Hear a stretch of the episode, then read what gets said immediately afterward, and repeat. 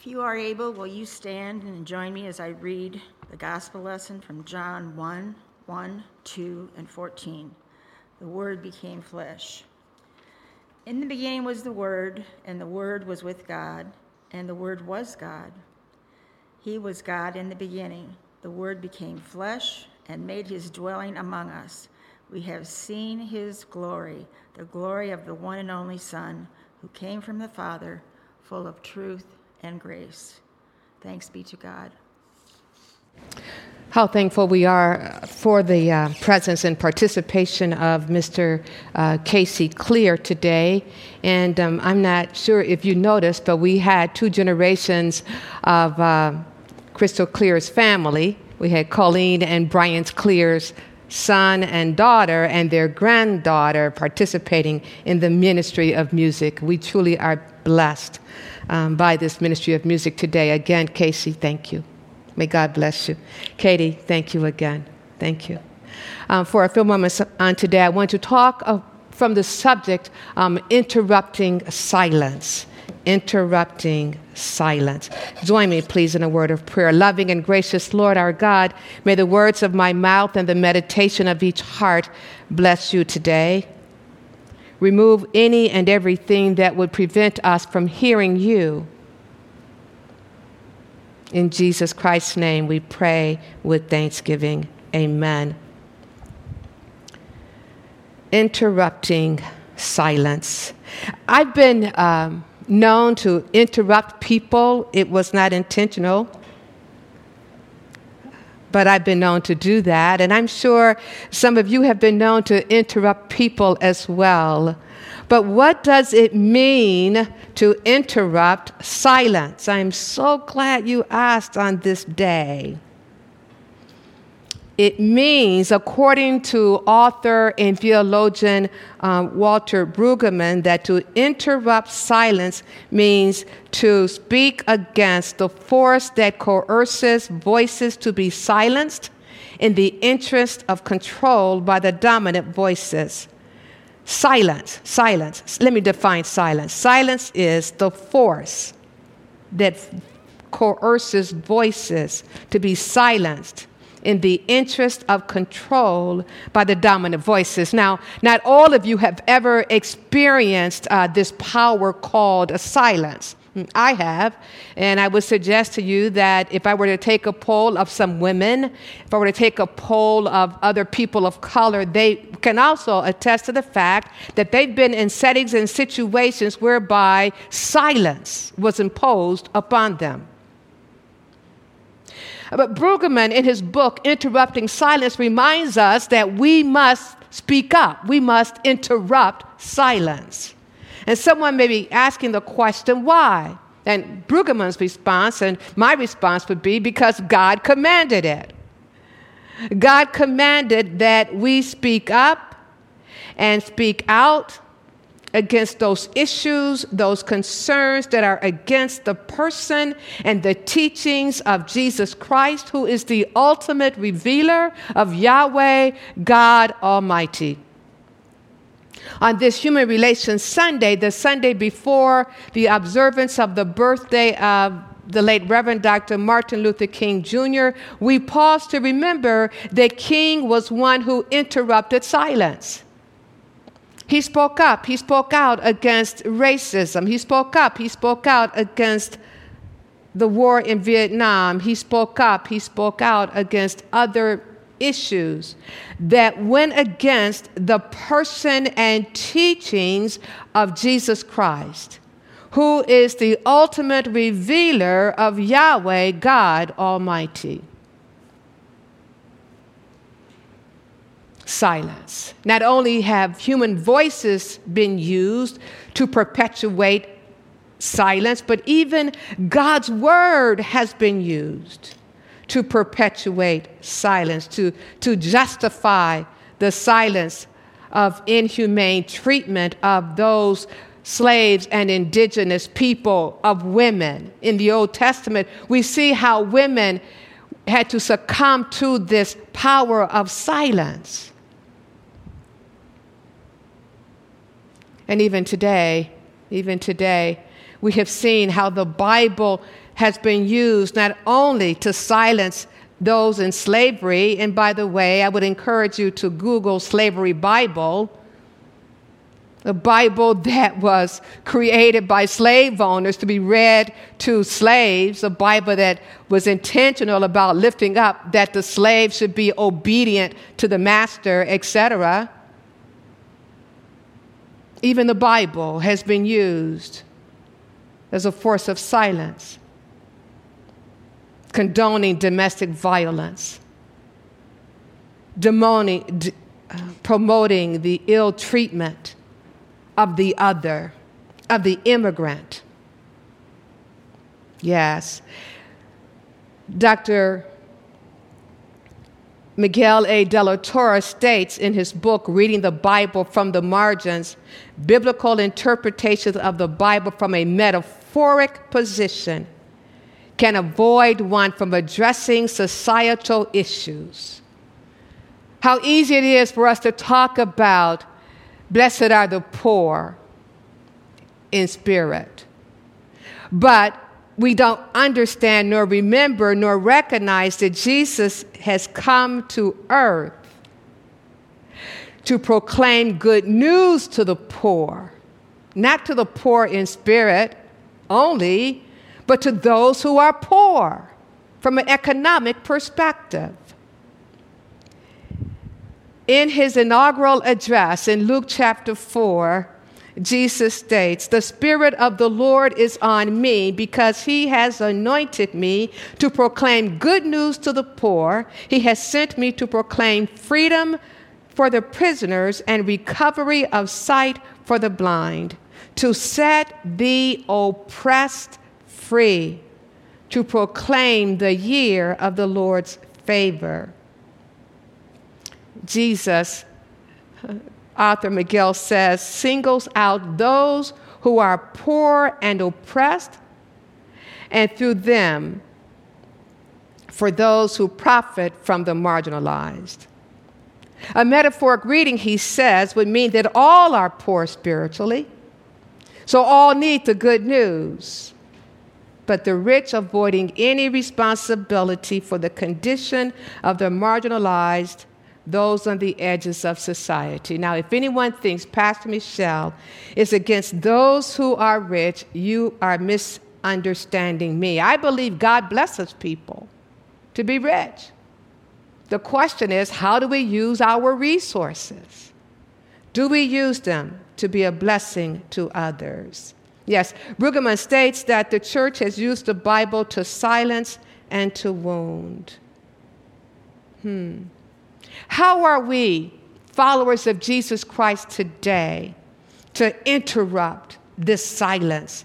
How are we to interrupt it? I, I, would suggest to you that we, the Church of Jesus Christ, are the primary interrupters of silence because it is we who are in Jesus Christ. It is we who, through our baptismal vows, which we reaffirmed last Sunday, that we will renounce the spiritual forces of wickedness, reject the evil powers of the world, and repent of our sin. Last week we said we accept the freedom and power God gives us to again resist evil injustice, and oppression in whatever form they present themselves. Last week, we affirmed that we confess Jesus Christ as our Savior, put our whole trust in His grace, and promise to serve Him as our Lord. In union with the church, with Christ, which Christ has opened to people of all ages, nations, and races. Last week, we reaffirmed that we will remain faithful members of Christ's holy church and serve as Christ's representatives in the world. Yes, we are called to be interrupters of silence. There's a silence today that we must interrupt, Oh, there's others that you can list, but there's one in particular that I must lift up to us today, and that is the silence of dehumanization. The practice of believing that groups or individuals lack, either figuratively or literally, certain human qualities. Dehumanization according to an NBC News report, is more than just disagreement or incivility. It is the express denial of humanity and is associated with a host of consequences, including acceptance of violence against its targets. You and I are called to interrupt silence, and especially this silence that is called dehumanization. The authors of this article reminds us that the way that you and I can interrupt this silence is to take an active role by speaking out against it. Every person, you and me, in these United States, and especially as followers of Jesus Christ, we have the power to calm fellow citizens. We have the power to speak out against dehumanization and violence. And so it is critical for us to recognize it and to speak up and to speak out against it. Yes, we have the power. Now, for those of you who think this is just um, an issue that we need to be concerned about as citizens, let me help you to understand why we must be concerned, especially about this silence, in particular, as the Church of Jesus Christ. Because in Matthew chapter 28, verses 16 through 20, Jesus gave his, he sent his disciples out with a commission. And if I were to ask you to repeat it, you can recite it from heart. Go and make disciples of all nations, right? All nations. And so you see, if I dehumanize you, then I decide that you do not need to hear the good news of Jesus Christ. If I dehumanize you, then I determine that you are of no value to Jesus Christ. Oh, beloved, as I look at where we are today as a nation, as I see how people are staying within their own echo chambers, listening to the same voices with the same ideas that support their beliefs, and not take the time to reach out to others who may think differently, speak differently, act differently. As long as we remain in our chambers, we can justify to ourselves why we are not to go forth and proclaim the good news that the living God, the loving God, has sent a living Savior to die for the world. We can go forth and pretend that we've not been given this commission by Jesus Christ. If ever there was an effort to keep the church from being the church and sharing the good news of Jesus Christ with everyone, fulfilling the Great Commission, the effort that you see today on people dehumanizing people and people living in their echo chambers, talking in their echo chambers, that goes against the gospel of Jesus Christ. And the church must interrupt this silence.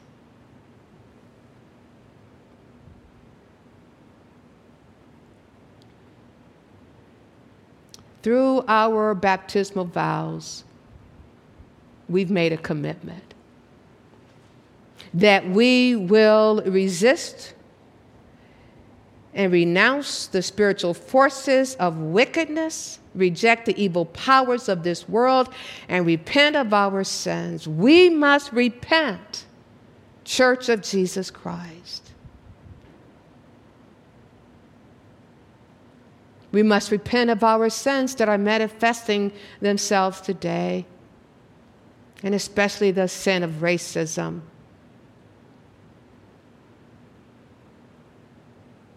In Second Chronicles chapter 7 verse 14, Jesus is I'm sorry, God is speaking to God's people God is not speaking to the world.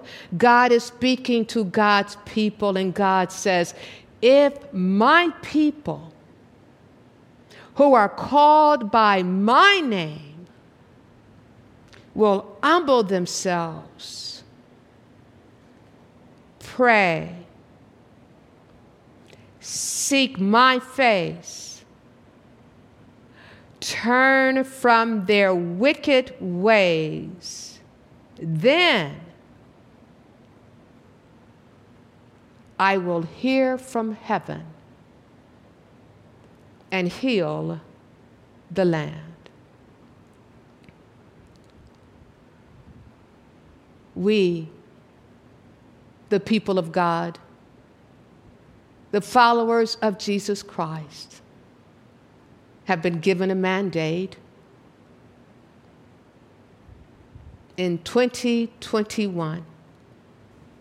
We must actively and courageously renounce the spiritual forces of wickedness, reject the evil powers of this world, repent of our sins, so that we can go forth in the power of the Lord Jesus Christ to proclaim the good news that God, who created humankind in all of humankind's technicolors, is a God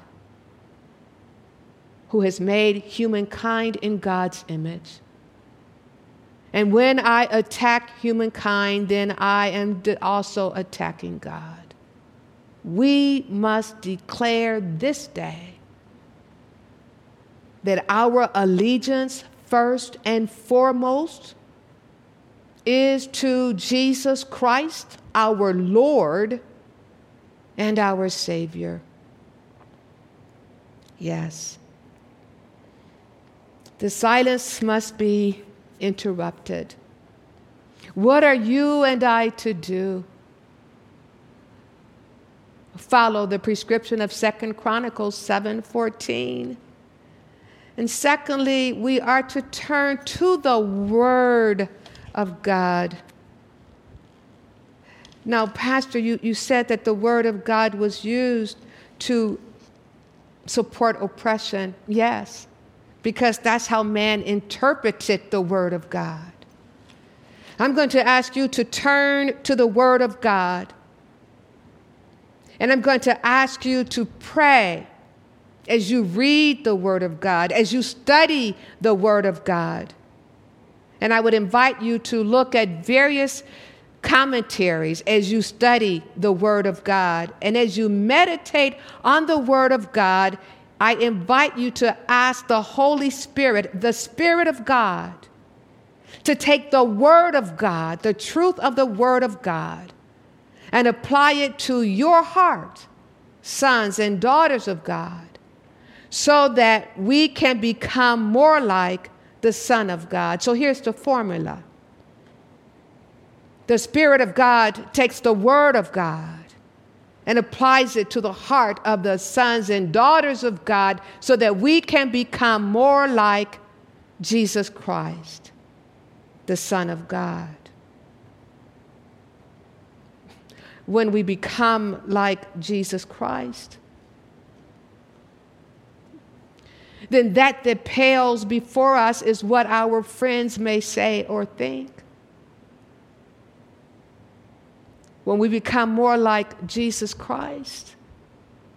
We're willing to pay the price when people turn against us because we no longer follow their agenda. When we become more like Jesus Christ, uh, we recognize that it is our responsibility to help to usher in, to advance God's kingdom here on earth, and that is foremost our responsibility. The clarion call goes out today to those of us who have been comfortable. It's time now to become uncomfortable. It's time for us to stand up and speak out against silence. It's time for us to be interrupters of silence in those places where we find silence is having a strong hold on people and systems. And when we do, when we do, don't be, don't be surprised when the silence comes after you the silence of fear, the silence of intimidation. What are you to do when such silences come at you? The silence of hopelessness. We must turn to the Word of God and ask the Holy Spirit to speak to us through the Word of God. And when we do, we'll find that there is a peace that passes all understanding, that will give us also the courage to go forth and do what we're called to do. This is the day that you and I, as disciples of Jesus Christ, must proclaim anew as a result of our having reaffirmed our baptismal vows that we are standing on the side of justice and righteousness. Not because it's a fad today, no, but because God stands on the side of justice and righteousness, as Jesus Christ has revealed. And so, beloved, will you join me? Will you join me? As the pastor of this congregation, will you join me? As a resident of uh, South Bend and a resident of St. Joseph County, will you join me in further interrupting silence? Not because I've asked you to do it as your pastor, no. But do it because God commands it. Let us pray. Loving and gracious Lord our God, we are discovering in these days that being a follower of Jesus Christ is not about comfort. It's not about being a member of a church and having the church serve me. Being a follower of Jesus Christ means to go where Jesus leads it means to speak up and speak out against that that Jesus spoke up and spoke out against. And so, as we go forth from this place, not necessarily this sanctuary or this time of worship, but as we go forth from this place, being reminded of who we are and whose we are, who we profess to be through our reaffirmation of our baptismal vows. Remind us that we do not go alone, but that you go with us. You walk beside us to, to encourage us, even as you walk before us to lead us. And you walk behind us just to keep us. And remind us that sometimes your keeping us does not mean that we will not experience pain. Your keeping us reminds us that you will be with us no matter what. It's in the name of King Jesus that we offer these petitions. And it is in his name that we give you thanks. Amen.